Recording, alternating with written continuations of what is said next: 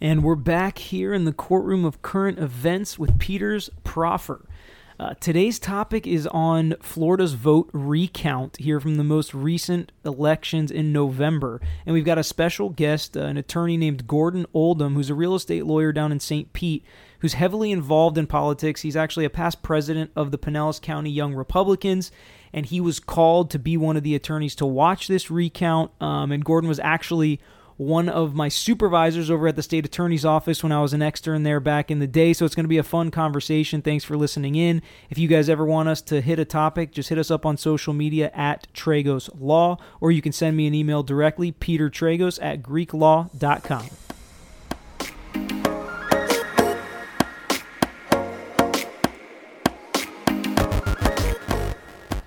All right, and we're in here with Gordon Oldham, and uh, appreciate you being here, Gordon. Uh, we're talking about Florida recount, the votes from the November election. Can you explain to us kind of an overview of how that process works? Absolutely, Peter. Thank you for having me. Um, I uh, I actually had the pleasure of uh, being one of uh, the 20 uh, attorneys that were picked by the Republican Party of Florida for Pinellas County um, to help with the recount. Uh, the way that it worked was is is um, we we actually did the the manual recount for the irregular votes, not the, the automatic machine recount. And we um, we actually were at the supervisor of elections for two days a couple weeks ago, and there was, I believe, 15 tables, and at each table there was two attorneys for the Republican Party, two attorneys for the Democratic Party, and then there were two uh, employees of the supervisor of elections. And kind of what we did was is we essentially witnessed and objected, if we needed to, to the irregular votes that had come in that were not able to be machine recount. So when we're talking about irregular votes, like what am I talking about? Right. So it, it's it's a lot like there, there's overvotes, there's undervotes, and then there's essentially when people are bubbling things that don't even make any sense. So you wouldn't believe how many people don't read the instructions yeah. for oh, I believe it. the the the election ballot. But what what happens is an overvote is when people bubble in all of the bubbles or more than one, and an undervote is when they don't bubble anything at all. So what do you so, do? What do you guys do in that situation if there if somebody filled in three bubbles in one section? Well, essentially, what happens is is that as as a, an attorney for one side, I would object to that ballot, and then that ballot goes to a canvassing board. Okay. And the canvassing board actually sits in the room. It's three officials.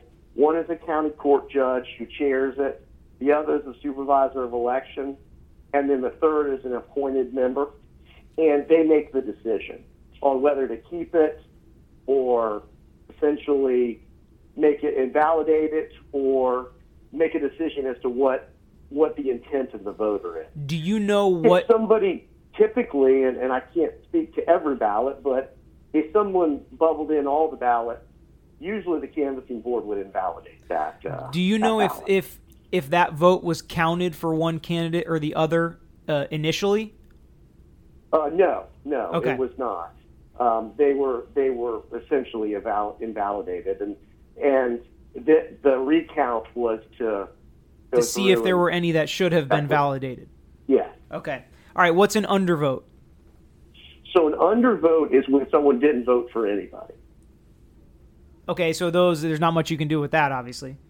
Right, but the, the the thing is, is that a lot of times, and we saw this a lot, the D and the dem, dem D E M, people would actually bubble in the D ah. side of the D, and so. And these are the people really, choosing. These are the people choosing the uh, leaders of our country.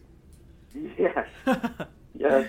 Okay. And and that was the difficult thing, and you know we had um we what what happened was is, is I was in the morning on Friday. We did the Nelson, um, the Nelson Scott recount, and then in the afternoon we did the uh, Matt Caldwell, Nikki Fried recount. And um, what we saw is is we saw a lot of those uh, where people were bubbling things in, or maybe they bubbled in both, but it looked like they were they had erased one.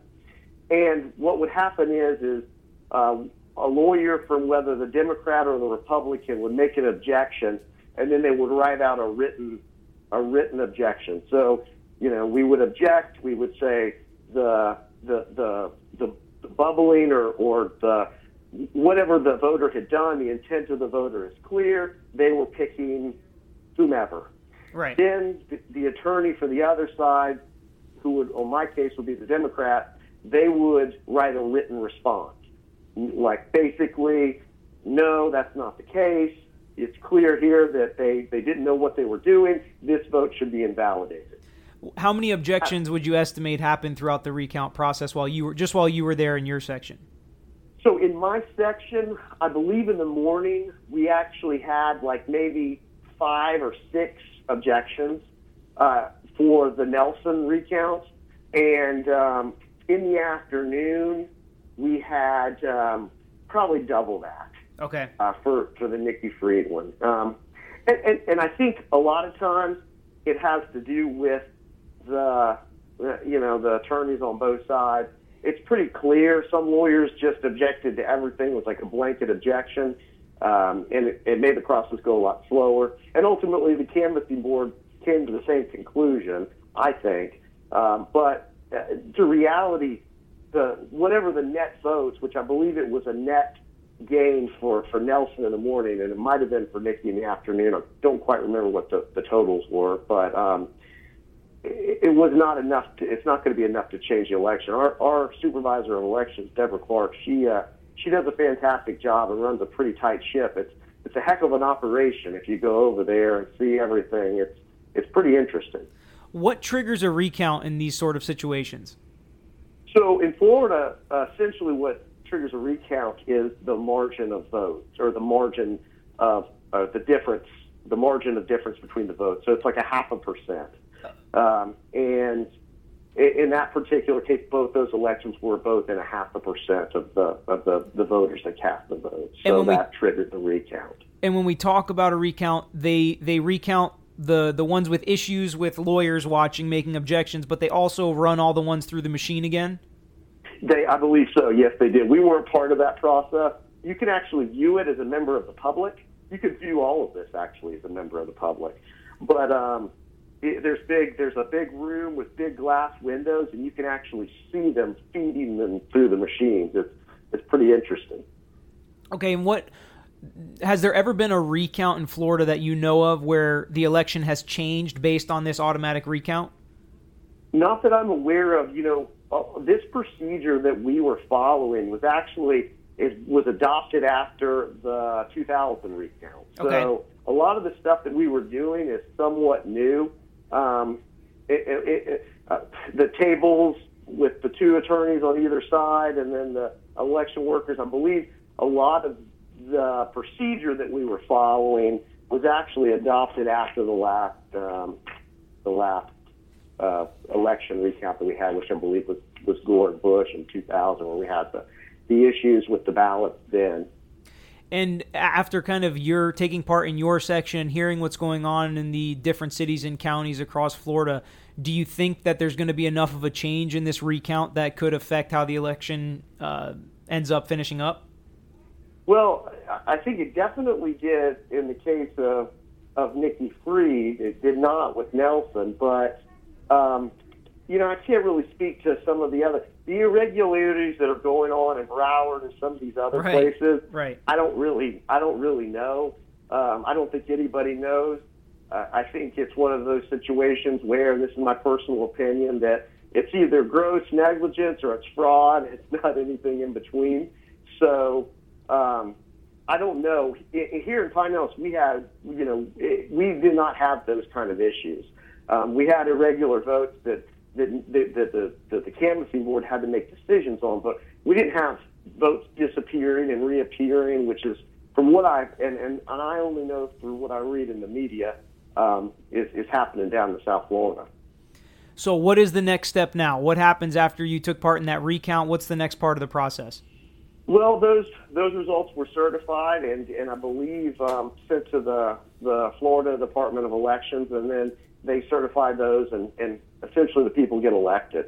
So, um, you know, I, you know, right now we're still in the process. I believe actually the Secretary of State has certified the election results, but once that happens, then um, I, the the big election that that was a surprise to everyone was was Nikki Fried and Matt Caldwell, and and that and how he was declared the winner on election night, and essentially she won, and she's going to be our next uh, you know agricultural uh, commissioner, and that was that's something that's that's pretty unprecedented. I, I can't say that it's never happened in Florida history because I'm sure it probably has back in the old days, but in these days where we have media and the internet and instantaneous transfer of data, it's kind of crazy that that that we would get something like that wrong on election night. But a, a lot of it has to do with what was happening down in South Florida. I mean, Well, that's what I was going to ask. How does that happen? Is that just bad reporting, or is it really you think from some kind of gross negligence or fraud happening in certain counties that